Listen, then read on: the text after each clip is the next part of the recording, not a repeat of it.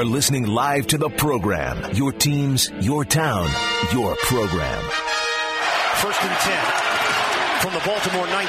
Shotgun Mahomes. Pump and throw to the end zone. Handled by Kelce for the touchdown. 16th play of the drive. Second and goal from the 2. Handoff. Pacheco redirects to the left, and he slices in for the touchdown. The Chiefs regain the lead. Isaiah Pacheco, angry runner. Pater Jackson shotgun. On second down, throws. Pumped by Flowers over the goal. Breaks the plane for the touchdown. The question is when he lost the ball. Did they slap it out of there before he crossed it? On the field as the runner fumbled short of the goal line. Recovered in the end zone by Kansas City for a touchback. What a turn of events. Second down and 10 at the Kansas City 25. Shotgun. Jackson looking. Jackson middle. End zone. Intercepted. And it's Bush with the pick. Goes down in the end zone. Turnover, Ravens. A huge one. Kansas City takes over. 3rd and 9 at the 46. 2:19 on the clock. Baltimore is out of timeouts. Mahomes in the pocket. Throws a deep one. Behind the defense. It is caught. Valdez Scantling with the grab. He got behind Millett for 33 yards. Mahomes has done it again, and he has shocked the fans here in Baltimore. The Kansas City Chiefs are going back to the Super Bowl for the 4th time in the last 5 years. Viva Las Vegas for KC. They've done it again. And now a man who saw that the Chiefs had won another AFC championship and said, and... Soren Petro. Right you are, Kay. Right you are. Petro on the program on Sports Radio 810 WHB. Thank you for joining us here on a sun-splashed, beautiful January day as we celebrate yet another trip to the Super Bowl. Grab a phone line, 9133-810-810. The phone number, 9133-810-810. Chiefs headed to their 4th Super Bowl in 5 years. You know, it's just what we do here. It is. It's right? That's who we are. It's going to Super Bowls. It's what we do. It's a birthright, if you would. If you're 5. There are times that we choose not to go. Yes. But it's because we're busy. Yeah. Got other stuff going on. We thought we'd let the Bengals see what it was like. Yeah. Here you go. First. And they blew it. They didn't win it. So we're like, all right, give it back. That's right. So, yeah, congratulations. But we open with the big story. College basketball. Woo! No, we don't. What a weekend for the locals. Holy man! You know who likes some Chiefs football right now? The local college basketball teams. Yes, rough deal. K-State's kind of surprising, maybe a little bit. Mm-hmm. Like I think people thought there'd be a regression, and there is a little bit, but maybe they're the one that's like, no, we'll talk about it. Yeah, Coach Tang, even without losing, Naquan Tomlin? Mm-hmm. Tomlin? It's out of sight, out of mind already. Yeah. Missouri kind of Missouried, and we've come to expect that from this team, at least. It's a loss year for the Tigers. Yes. I mean, I think that's all we can say. The only question there is how much does Dennis Gates lose by this season? Yes. I would agree. And disappointing year so far for the Kansas Jayhawks, but still time for them to right the ship, and we've seen them right the ship before, so we'll see if Bill Self has a rabbit in his hat, but looking like they're going to be one of the teams in the Big 12, not the team of the Big 12 the way it looks this year. But that's not the lead story. The lead story is the Super Bowl. The Kansas City Chiefs are headed back to it after a 17-10 win over the Baltimore Ravens. The analytic darlings, the Baltimore Ravens. I'll highlight a couple of things we talked about last week. One of them, Mike Sando, our NFL insider from The Athletic, who when I said, listen, there are different analytics things, DVOA and such, that talk about the Baltimore Ravens being one of the strongest teams of all time. He said, yeah, doesn't really look it, though. So the eye test. And we brought up the idea that are the Baltimore Ravens a team that has just designed everything they do around, not that they're trying to win the DVOA, right, but that they're like, okay, these are the things that analytics say are the most important parts to winning football games. Let's do those things well, like in basketball, threes and dunks. Right? Efficiency. Let's be uber efficient. And what we may find is that they've built a team based upon the analytics of 2023 And in 2040, we go, they were way off. These are the important numbers over here, mm-hmm. which we didn't even talk about back in those days, right? Like, you know, your punter being a key guy, building around the running back. That was good business in 1974. Yes. How many championships has Derrick Henry won now? Zero. And when I say running back, I mean running back. Yes. Not back out of the backfield catching the ball. I mean running back, runner, the ball. Pitch it to him. Yeah. The goal, the dream of every football coach back in the day was to have a 2,000-yard back. Oh, if I could have O.J. Never mind O.J. was playing for a mediocre to bad team. Yeah, most of the time they were below average. Right? But so, and I think Mike Sando is, you know, I'll give him some credit. Maybe when he's not here. I don't know. Yeah. When he's on, maybe I will. Maybe. By Thursday, we'll conveniently forget about it. We'll see.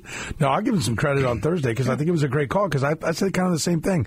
They strike me. Are they a team that's built to win the analytics and maybe not win football games? And it's, as you mentioned, the distinction there that's important is that they didn't try to be the number one team in DVOA, but it is kind of inevitable that if you look at the analytics and what they value and you say, we're going to be good at that, and then you go out and you are good at that, you're going to be number one because that's the numbers that you're trying to – those are the areas you're trying to excel at. Of course you're going to be number one or toward the top of that chart if that's the way you try to build your team. And let me be crystal clear. I'm a big fan of the analytics. I am not hating on it. I think it's great. I'm all for it. The more I can learn about it, the more I want, and I think teams are wise to use it. I'm simply saying I do think that there is kind of this – you know, the 0 or 100 mentality that seems to fuel America, that you're either 100% all behind analytics and you believe every word that comes out of their mouth and every number that comes out is an absolute factual law, a law of the universe that cannot be disputed because we put in this formula and the formula says this, so therefore it is. No need to even play the game. Here we go.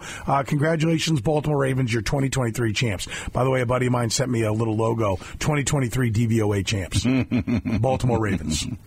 To go along with the Philadelphia Eagles Week 10 champions. And what we know is there are human beings and there's the ability to rise above. And I also think that when you view it that way, you're making a mistake in not understanding that the numbers that are created from analytics come from people. They choose which numbers to use. Yeah. And maybe there's some other numbers that are more important that they're not using or need to be valued more or weighted more. I'm going to tell you from talking to guys like Eric Eager, I know a lot of the guys, and from his days at PFF, you talk about, well, you know, this is some, well, we've weighted this more because what we found was this. Well, why are you weighting it more? Well, because we think it should be this. That's what happens. Now, when you approach guys and say, well, you know, hey, but you guys are manipulating the numbers. No, the numbers are the numbers. No. Not when one's worth 1.2 times and one's worth 0.7 times, then you have chosen this one's more valuable. Mm-hmm. So we're putting more weight into it. Why? Well, because you're trying to line up with who won the game, right? They look back at historically what happened and they line up, well, this is what's won in the past. So therefore, we're weighting that more.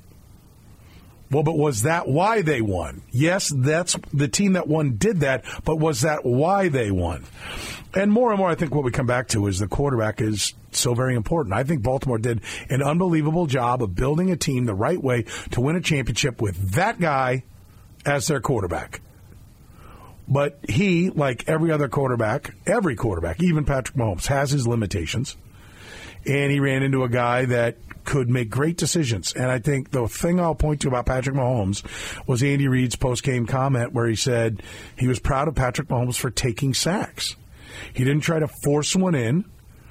Late in the game, he recognized what the game was. This was just a rock fight, and his defense was playing well, and there was no need to force anything. Just don't turn the ball over, which, maybe Matt Nagy and Andy Reid have preached that. Maybe they're coaching to that, game planning, play calling to that mindset. But Patrick Mahomes is definitely executing that mindset because we saw it. You know, the throw he made to Travis Kelce where it was almost like a jump hook, where he put his arm up and had it ready to go and then finally just flipped it at the very end, and Travis Kelce laid out to catch it for a first down. I don't think he makes that throw in the fourth quarter. He eats that. Right? That was the mindset. What is so hard for Patrick to beat Patrick Mahomes if you're his opponent And what makes him so great is not only is he have this unbelievable, and I see Jayzoo Jay on the line who's talked about it, was one of the first guys to really beat this drum, an unbelievable spatial awareness when it comes to throwing the football, finding a guy who's up, throwing him open, you know, seeing the field, seeing what should happen, all of that kind of stuff. But he seems to constantly be in complete control and mastery of the game situation that he is in. It's not just where he is on the field. It's not just what plays called. It's not just where he's throwing the ball, but it's how much time is left in the game, how well his defense is playing, the rhythm and the feel for the game, which is amazing considering he's playing half the game and resting half the game and kind of watching on TV as he goes. It's unreal. It's unreal. But what he did, he was not the statistical darling. You know, and he hasn't had to be, and he couldn't be because his offense isn't as good. Defense has come back around. His defense has come back around. And so now he's not playing the stat game. Now he's playing the Tom Brady game. Look at the numbers. I mean, we're getting to some amazing counting statistics for all time. I mentioned he went by Roethlisberger. He went by Drew Brees. He's knocking on the door of Peyton Manning in the playoff touchdown, career touchdown. He's two behind Peyton Manning now for that. He's knocking on the door of John Elway's ninth spot. I think Peyton Manning's fifth in playoff touchdowns. John Elway's ninth in playoff passing yards. He's knocking on the door of passing those guys who played till almost 40 years old, right?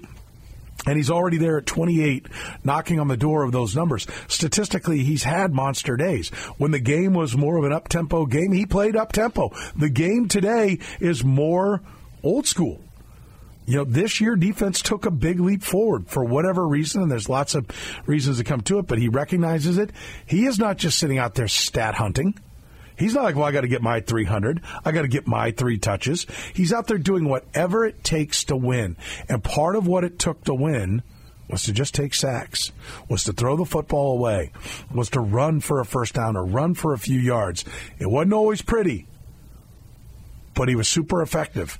And, you know, that's the mark of true greatness. And that's why you have people from Colin Cowherd to Mike Greenberg saying he's the greatest quarterback that ever lived. Now, again, I will point out, go get smoked by the 49ers, and that tune will change quickly. Beat the 49ers, and that gains momentum everywhere. Because now some of the big boys are saying it. And one of the ways I think might be the, I don't even know if it's most accurate, because he may be the best. He may be, you know, is he's playing quarterback better than anybody's ever played it. Is he the best quarterback? Well, I don't know, that's kind of a career achievement. So maybe the way to make everybody happy, let Patriot fans and old school quarterback fans, he's playing quarterback better than it's ever been played because he brings what appears to be now certainly Tom Brady-like cerebral play because he won with 241 yards. Mwah! By the way, 241. And 1 touchdown. 32 yards to MVS. Who had over 239.5 Mahomes passing yards and 2 thumbs? This guy. This guy. When he dropped back to pass on that third down, I know I should have been like, oh, my God, they're going to throw it. But I was like, oh, my God, they're going to throw it. He's looking deep. And then I had to wait for the number to come up. Was it enough? Oh, my God. Yes. Last throw, 32 yards to go over by 1.5 yards. Mwah! Victory is mine. Chef's kiss. One happy fat guy in his basement. I can tell you that right there. That was actually my largest. I thought he was going to blow by. I thought we were going to be. I really thought there was a good chance. First half. Well, first the first drives. Half, I thought either they're going to have something that the Ravens haven't seen, or they're going to be chasing points, and he's going to have to go to the air all day. We are going to wreck 239.5. God bless the line makers, because I did not think I would be needing an MVS falling on his ass catch for 32 yards at the end of the game to squeak by on the over Mahomes' passing yards. But God bless him. And I hope you bet the Chiefs. I picked the Ravens. I bet the Chiefs. What are you talking about? You're picking the Ravens? I know, but I auto-bet Patrick Mahomes every time he's a dog. Yeah. Every time. I don't know if I've got them all, but he's 10-1-1. I might be 8-0-1. I might be 7-1-1. But I'm way to the up. Because every time I take the same amount that I bet every time on that, and I plug it in, and I bet Patrick Mahomes. I bet him as an underdog every single time. So I didn't think it was going to happen. I'll be honest with you. This, to me, is his single greatest accomplishment. On the road, two games as a dog against top-shelf MVP caliber quarterbacks with a lot of good personnel, experienced coaches, playoff experience as well for these guys. Maybe not tons of wins, but that was the, what, is 2-4 now is Lamar Jackson, right? He was 2-3 coming into that. So, you know, he played 5 playoff games. It wasn't like, oh, my God, I don't know what to do here when you play this late in the year. To get that done, it's Patrick Mahomes' greatest accomplishment. I think they're getting a kiss. I think they ought to be a bigger dog to the 49ers, to be honest with you, because the last thing I'll leave you with in this idea that, well, the Chiefs are just going to freight train the Niners, because, you know, I mean, think about it. If Andy Reid takes that field goal, that's 3 more points, and if, you know, instead of going for it on 4th down, if L'Jarius Sneed is 18 inches later at punching the ball out, it's a tie game. So if Trent McDuffie isn't standing right there and Nelson Aguilar, who missed it by about a half a second, recovers the ball in the end zone, that's a touchdown. Even with the fumble. McDuffie happened to be right there and fell on it because Aguilar falls on top of McDuffie and getting the ball. Well, we said the recipe to win this game is to, one, they're going to have to run the football because they can't put it all on the offense and they can't have quick possessions. Win the time of possession and play from in front. That's what we said on the Central Bank pregame show. That's what we said all last week. I do feel vindicated that we had the right formula, and kudos to Andy Reid and Steve Spagnuolo and the whole coaching staff for having the formulas to get out in front. And then we said that they need to start taking the ball away, and they did that. They did that in this game, and it was Giants. And I think they are built for the playoffs, and they coach for the playoffs. Because there were plenty of times, let's be clear, they could have been called for penalties in the defensive backfield and have been called for penalties in the defensive backfield during the regular season. But it's playoff time. And, you know, in the postseason, it needs to be fairly egregious. Because I thought there were some that should have been called. Trust me, helmet to helmet hit on Patrick Mahomes wasn't called. There were 3 or 4 times that I'm screaming at the TV, where's the penalty on the Ravens? Justice Hill leg whip of Chris Jones in the end zone would have made it a 19-7 game with the Ravens free kicking to the Chiefs with the 8-minute or the early in the fourth quarter. Yeah, so there was plenty, but that style of football, that style of officiating, I guess I should say, lends itself more to the Chiefs. Yeah. Because they like to be aggressive in the D backfield. And you know what? If you've got a bunch of defensive backs that don't play aggressive, well, enjoy your regular season success, but they're going to be at a disadvantage in the postseason because this is not the first year that this is the way it's worked. This is how it's always worked when you get to the postseason. And that coaching staff and that defense plays postseason defense.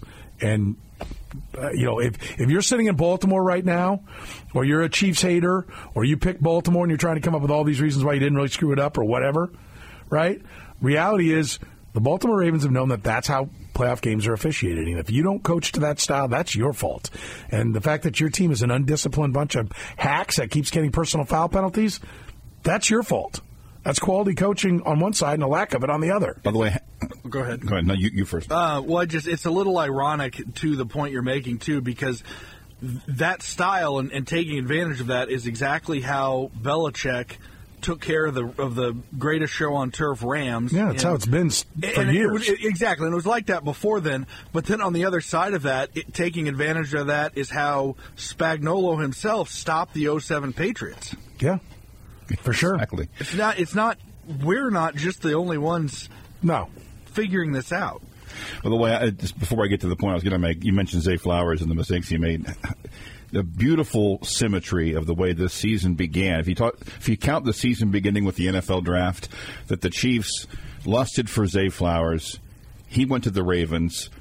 Fans spent most of the football season lamenting the fact that the Ravens got to Zay Flowers before they did, leaving them without a talented wide receiver of that nature. Rashee Rice has been really good, and then at the end, the 2 mistakes made by Zay Flowers, the guy Chiefs fans wanted all year, help send them to the Super Bowl is kind of an interesting way to wrap things up. But the Mahomes thing, you mentioned two plays that were very different, but I think were very close together and illustrative of that new part of the game that he's discovered. The sack you're talking about that Andy Reid was glowing over.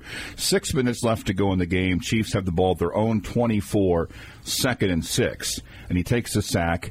Not only does he not throw the ball away or throw it into an interception, but he doesn't stop the clock. Baltimore calls a timeout. They call their first timeout on that play, and in the end, they hit the 2-minute warning, the Chiefs just needing one first down. Whereas if Baltimore had one more timeout, they maybe would have had to cross the road, as Eric Eager says, an additional time. So it was that awareness of not just not making a mistake, but letting the clock run.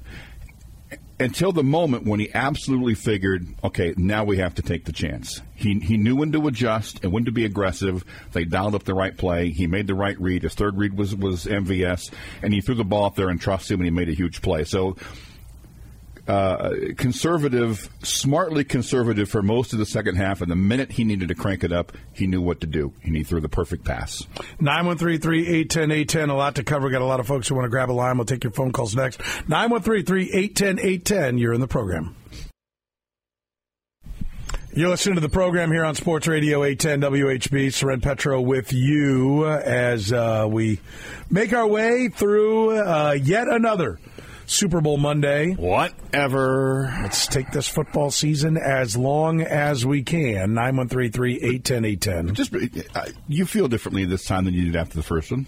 Don't you mean? I mean, I remember thinking after the first one, it was just like it was a transformational moment. Yes. In my fandom, and I had tears in my eyes, and I thought this. Well, I would not have thought that 5 years later I'd be going, pretty cool. Listen, just a window, cool, just a peek under the covers here. Todd Lebo and I have been going to the Super Bowl, just the two of us and Chad, since 6 weeks ago, right? I don't know when we booked it. I think I booked it like the beginning of December. At least Todd and I's. I don't. The boss, he's got people, but the peons. Todd makes me do the grunt work. I have to do the heavy lifting. So we booked it, and it's like, okay, we'll go out on Tuesday and we'll come back on Friday because both of us are like, It doesn't look like their year, yeah, right? And so I'm going out. Todd's now changed his. He's going out Monday. I'm still going out on that flight. I don't know if we got somebody else. What else going on? But so we've been discussing it, and we're like, it's a real possibility. And in the past, we just booked it like they're not going. And then we'd sit around and hope for the first round of the playoffs and watch them lose. And then we were smart. Yeah. We booked but we have had the plan for what to do if everybody's going. Contingency. Yeah, it's been there, right? So we knew we could back up the flights and go earlier if need be. Yeah. What you can't do is get your going out on Thursday or Friday. 1,600 plus, 1,675 I think last night it was, KC round trip. Want a pro tip? You want to go to Vegas? Mm-hmm. Don't want to pay $1,600. The only direct flights are on Southwest. Want a pro tip? Sure. United or American round trip to Denver, Southwest from Denver. Bit of a discount, maybe. It's like $175 round trip to Denver, and it's like I want to say $275 round trip. KC to Denver is $175, and then like $275. Denver to Vegas round trip. So you're going to have to book yourself out and leave yourself 2 or 3 hours. Yeah. Because then you're going to have to transfer airlines. But still. Now, you might be able to even wedge a round trip to Denver. I don't know if you can do this, but Southwest, because I was trying to get creative and book different, an out, like leaving on Sunday, and also another one leaving on Tuesday, and a returning on a Friday, and a returning on the following Tuesday. So I could have this. And Southwest won't let you do that. It's like, no. We know what you're doing. Yeah, we see what you're doing. You're going to stiff us, and if everybody's like holding 3 flights just because we'll let you credit it later on, no, it won't let you do that. So I don't know if it'll let you buy a round trip to Denver and then buy a round trip on Southwest from Denver to Vegas, or if it'll go, we know what you're doing. It's $1,600. You got to take the. We know when the game is. So you might have to mix airlines, but that would be my advice. Something through Denver, Dallas, Chicago, there, and then on to Vegas. Would be my advice if you're looking to go to save a buck. You can save yourself probably upwards of $1,000. Now, please explain to us lay people why on earth would the trip to Vegas out of Kansas City be so much more expensive than the one out of Denver, Saran? Yeah. It's funny how that works. 9133 Denver sports teams are not participating. That's right, they are not yet again. They are not participating. How great is it that the Chiefs are going to host a postseason game in the Raiders Stadium before they do? Oh, it's the best. It's one of the best dunks ever. Well, I'll give you another one, just kind of a sidebar, that our buddy Kurt's a big fan of. The Oklahoma Sooners have won more postseason games in the Jerry Dome than the Dallas Cowboys. This is that's fantastic. Similar on the same line of just random happenings that don't necessarily have anything to do with basketball? Each other, but are fun to talk about. No, it isn't. You can see why I would think that, though. The kid liked that one. Yeah. He liked it. Nugget. No, but as of yesterday, Bill Self, no. But the best thing if it actually was KU. Completely threw me off. He's scrambling right now to find something else. As of yesterday, Patrick Mahomes has beaten every franchise that beat the Chiefs during the playoff losing streak, except for the Broncos, and that's because the Broncos haven't made the playoffs. Yeah. Well, you see the stat? Mm-hmm. We've got a list we're going to give later. We'll give this to you again because we got a whole bunch of them. But he has now beaten 10 of the 15 other AFC franchises in the postseason. The only guy who beat more AFC teams in the postseason was Tom Brady, and it's not 14; it's just 11. Yeah, and he's one away. Think about the ones that he couldn't even have, like Denver, for example, hasn't made it, so he hasn't had the chance to try it. Yeah, right. The only team he's faced and hasn't beaten is New England. Yeah. And it'll be a while until he gets a chance to avenge that. Comes back around. But I don't see Jared. Sorry, but I'm not seeing Jared Mayo working. So 3 years of trying to push that turd uphill, and then maybe somebody who can figure out the forward pass. And no matter how you want to count the losses to the Oilers, he got the Titans and he got the Texans. Yeah. 9133-810-810. Let's go to the phones. Jim waiting patiently. You're in the program, Jim. What's going on, buddy? Hey, guys. Thanks for taking the call. Hey, Soren, best travels on your trip to the Super Bowl. I went last year, and I don't know if you guys remember. I spent the entire game in the bathroom on the toilet Yes, that's right. Oh, my God. Soren, I hope you fare better, but don't you dare come home with a loss. Yeah, I spent it in the toilet, but I got the W. You did, and I'll be home, full disclosure, I'll be home Friday night, so I'm not staying out for the game. But I know the town, and I'll be eating at local joints. So there you go. I've got friends out there, so I should be no. Let's try this. Meals maybe. Yeah, let's try this. Half sushi, half Mexican house. Let's see how this goes. No. I thought about calling in and being the. I'm glad the Chiefs fan guy, but since I'm spoiled Chiefs fan, I'm going to bring a little venom here. Okay. I used to have a lot. I still got a lot of respect for John Harbaugh. I like the way he does interviews. If you listen to the interview after the game, he wasn't a big baby. He was intelligent, but on some level, blank him and the Ravens and their whole attitude. You know what they did yesterday? They ravened. The Chargers charger, the Ravens raven. When they get hit in the face and the season's on the line, they don't want to win the game. They just want to punch you in the face, and they want to win the fight.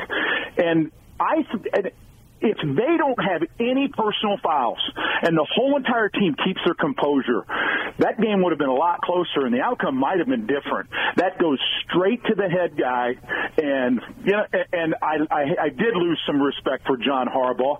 His team has done that. They've wanted to win the fight as opposed to win the game for 10 years, and it goes straight to the head coach. I can't ever imagine an Andy Reid team ever doing that because he wouldn't let him get away with it even though he's a player's coach. So that's my venom for today because I'm a spoiled Chiefs fan. Have a good day, guys. I think it's a good point. Thank you, Jim. You do the same, buddy, and hopefully your Super Bowl goes better this time. I think that's a good point. I don't know that he wants them out there getting personal fouls, but I think John Harbaugh definitely preaches a physicality and a tough brand of football, to which I will say I do like it from their defensive standpoint because what they do get is many hats on the ball. Right? When Rashee Rice jukes a guy, there's another guy who puts a pop on him. And when he bounces off that pop, there's another guy who puts a pop on him. They play with a relentless physical style. But you're right, they took it too far. And that is on John Harbaugh. They weren't well coached. You know, why is Zay Flowers? What have they done? And I think part of it comes from, you know, coaching today so much so, and maybe it works, maybe it doesn't, but this, like, no respect card. We've been disrespected. Our manhood is on the line. If you don't go out there and claim it on a football field, you'll be a lesser person. Your children will not look up to you. Your community will shun you. Like, all that hokey crap, I don't think it works. I don't think it works. And I don't know what they tell them. I don't know how they get them going. But I think there's a lot of that then – you know, carries over to why these guys, I think, are, you know, a lot of guys, not the Chiefs, but, you know, not always, but some guys have come through here. No group of 20-something-year-old men goes without guys doing stupid things. But I think in a lot of these colleges, you see guys that are just out of control around the college campus because they've been told that this is physicality and all this, you know, brrr. You know, and I don't think it helps you win. And I think the Chiefs play cerebral football. And you saw what was supposed to be the better team, the more physical team, the tougher team, take on the cerebral team, and the cerebral team beat him. Well, what did Justin Reed? We loved that quote he had last week. It was like smart with a little bit of nastiness or a little bit of violence. Violence, yeah. That's perfect. That's the thing that happened. Yeah, it was. They were cerebral, but they were tough too. They came hitting on both sides, and the attitude began. I mean, they're jawing back and forth, and some. Some fisticuffs on the sideline before the game even began. The situation where Travis Kelce basically booted Justin Tucker out of the end zone. I mean, the Chiefs arrived with the chip on their shoulder and somehow managed to stay at that peak the entire day without ever letting it boil over. That's an amazing job by their coaching staff and their players in that regard. And it seems like they have a don't ever start a fight but finish it sort of mentality. Yeah, I would agree. Kelce, I think that's a good way to put it. Brilliantly baited. Baited that flag. I knew it was going to happen. I think they did a great job of in pregame saying we're not intimidated and we're not going to be, you know, you're not going to out-tough us or get in our head. And then when the game came, they focused on the game. Now, I'll say this. Travis Kelce had to have his ass dragged into that mindset a couple of times. He was the one guy that I kept being like, they're long overdue to throw a personal foul penalty on the Chiefs if they wanted to, quote, even it up. Mm-hmm. Which I don't think it should have been even on personal foul penalties. I think it should have been more on the Ravens. But there's a tendency to want to do that. Oh, I've got a chance to get one of these guys. I'm going to throw it right here. And they didn't do it. But, yeah, I think the Chiefs kept their composure and their poise was big. Travis, you're in the program. What's going on, Travis? Petro, how you doing today? Good, man. What's on your mind? So I called Friday. And I took the Chiefs 20-17 in overtime with a pucker factor of 11. I missed on both the score and the pucker factor, but I did get the team right. So do I get to claim victory? Yes, you do. Okay. You absolutely called it. Well done. But the thing I wanted to talk about was something that we talked about when I called was I didn't think that Lamar Jackson had seen a defense quite like ours. And I think that proved to be true. The defense had him confused and flustered the entire game.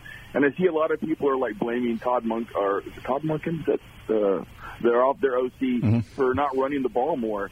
But the reason why he wasn't running the ball, at least from my perspective, is Spagnuolo was putting defense on the field that was encouraging him to throw.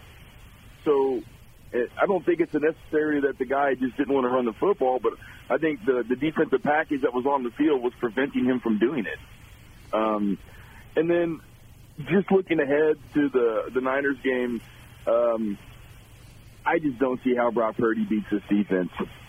I mean, he got really lucky last night with the ball bouncing off the defender's face and the guy just looks like he looks like a jag to me. He doesn't look like an MVP caliber quarterback. So I feel pretty confident going into next week. So that's all I got. All right, I appreciate it. I think we should always be confident because Patrick Mahomes plays for the Kansas City Chiefs and Andy Reid coaches them. And I think his coaching staff, I think Matt Nagy and Steve Spagnuolo. I mean, they got a very experienced coaching staff. Their defensive coaches are extraordinarily experienced. Championship pedigree all over the place. amongst them.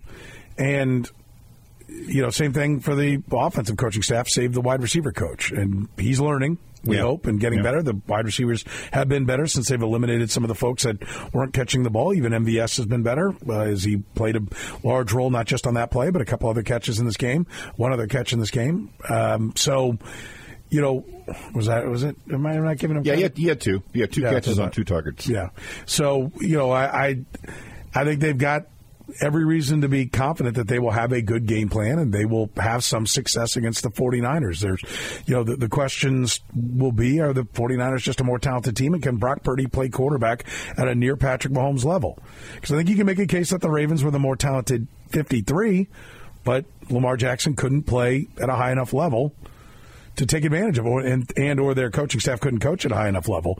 If the 49ers can play at a high enough level and Brock Purdy can play at 90%, 95% of Patrick Mahomes, that may be enough to get it done. Brock Purdy has now brought the 49ers back twice in the playoffs from times where it looked like it was not going well, and he has circled the wagons and got it done. So in Kyle Shanahan, after blowing the big lead as the Falcons offensive coordinator to the Patriots in the Super Bowl, he has now had other teams have big leads, and he has adjusted and come back and got the wins. He's righting a lot of wrongs. He's settling a lot of family business in this playoffs. So, you know, maybe it's his time. We'll see. That is the one advantage that the Chiefs won't have in this game, is the Ravens had never been in a game like yesterday. They had not been down at the half. They had not had to do the first time all year that they were kind of punched in the mouth and on their own home field.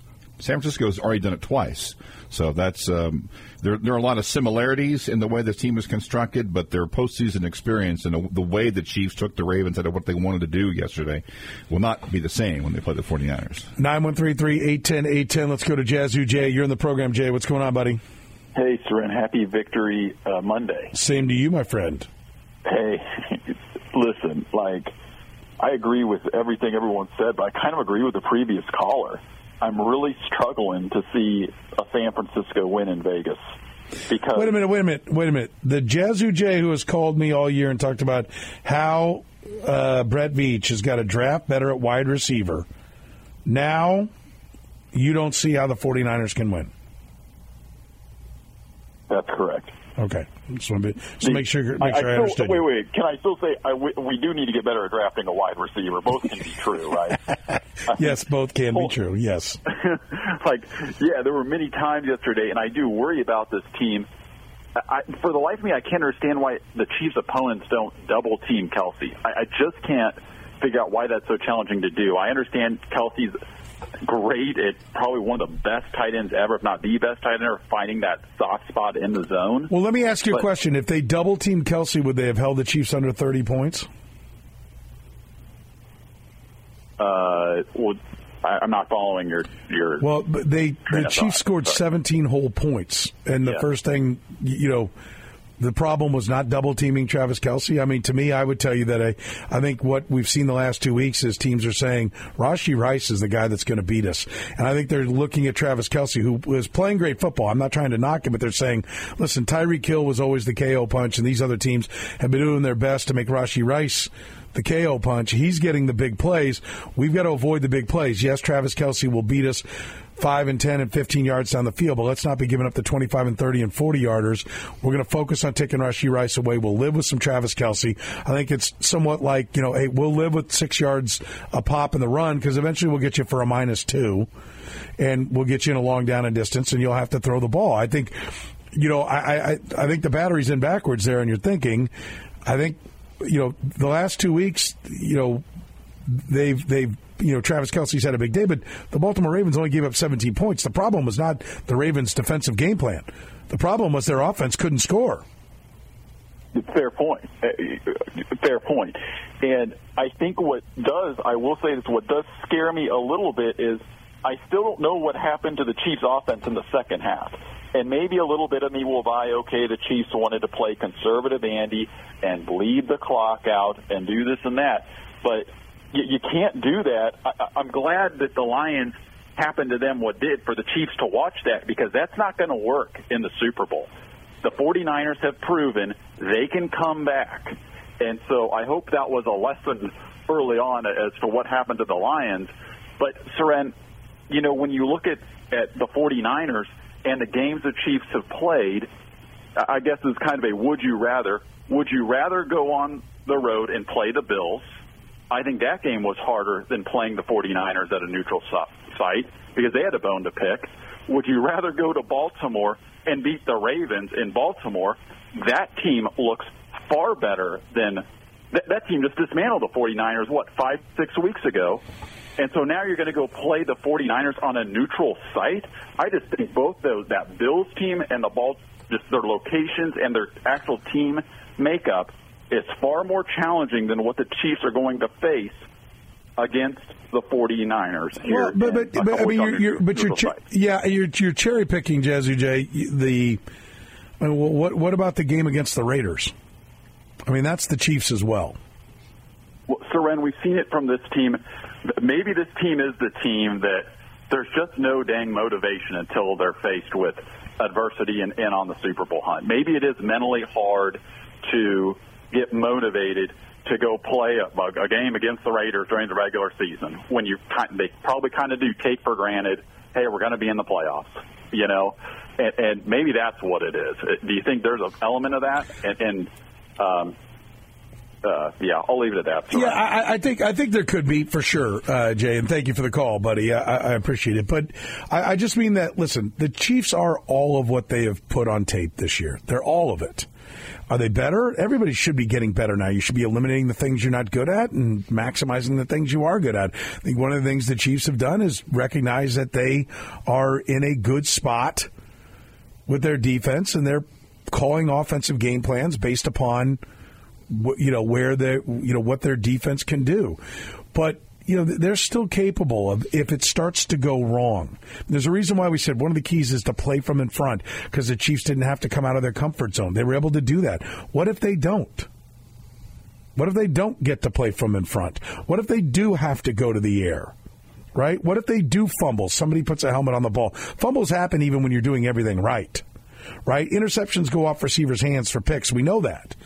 And so I want to point out that, again, 18 inches away from a tie game with Baltimore. I mean, if Zay Flowers, if the ball is not punched out 18 inches before the goal line, he scores, and it's a tie game eventually. Right? I mean, in all likelihood, that's where it was headed. And so this idea that the Chiefs just hammered the Ravens and it was never a contest.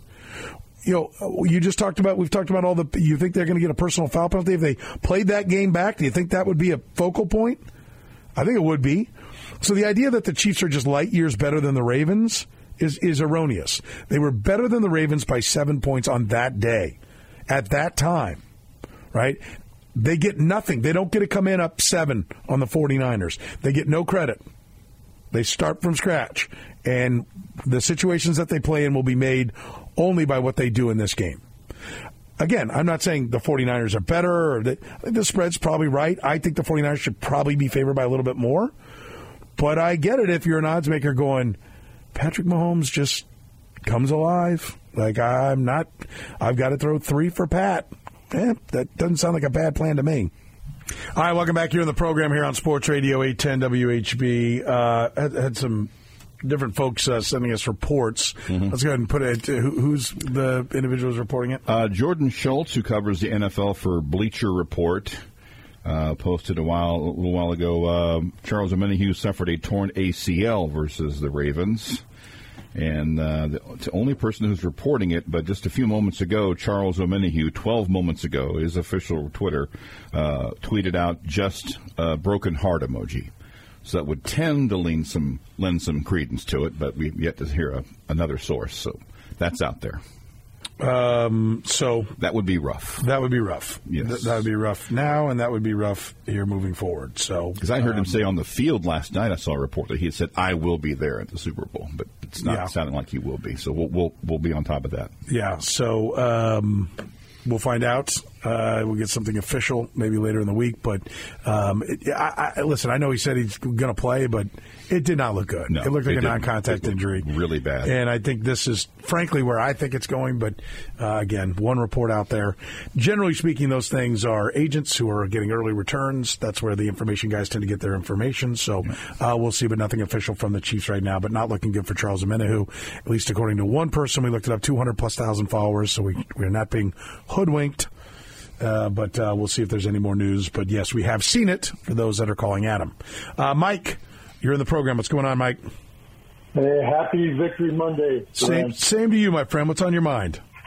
So I got a comment and a question. So if you would have told me at the beginning of the season that we would have had Nick Bolton and Willie Gay miss extensive time, that we still would have had the caliber of linebacker play that we did. So I think a huge shout-out needs to go to Drew Tranquill. Just, I think his play this season, obviously I don't think a backup linebacker should be the MVP, but I don't think we dropped off much. So I'm curious just your comments on that. I think you're right on, and I would throw some credit to Brett Veach and his staff for going out and making that move. I don't think they went into the offseason going, what we've got to do is go get ourselves another linebacker. They looked pretty good at linebacker, certainly from a starting standpoint. They'd invested in Leo Chenal as well, who had shown some good signs as a rookie. And then, lo and behold, Drew Tranquill's sitting out there, and it's not going to take the world to sign him, and they made the move and said, well, this will make us a better football team. Let's go do it. I mean, we were probably clamoring for more D-line help, or maybe even, use some of those resources somewhere else, wide receiver, offensive tackle. And when the opportunity to get a really good football player came along, they jumped on it, and they were ready to move, even though it wasn't their number one priority. I think it's the sign of a quality front office, and I think you're absolutely right. I think it's been one of the most important ones, because Nick Bolton has missed time, and Willie Gay has now missed time in the postseason, and it's been invaluable for them that they could play at a high level. And we're going to look it up, but I had somebody talk about how Steve Spagnuolo earlier in the year said it was the play of his linebackers that were allowing them to be, more aggressive in game planning to take away what other teams wanted to do as opposed to just react to it. And, they don't do that without Drew Tranquill. Nope. Right. Yep. 100% agree.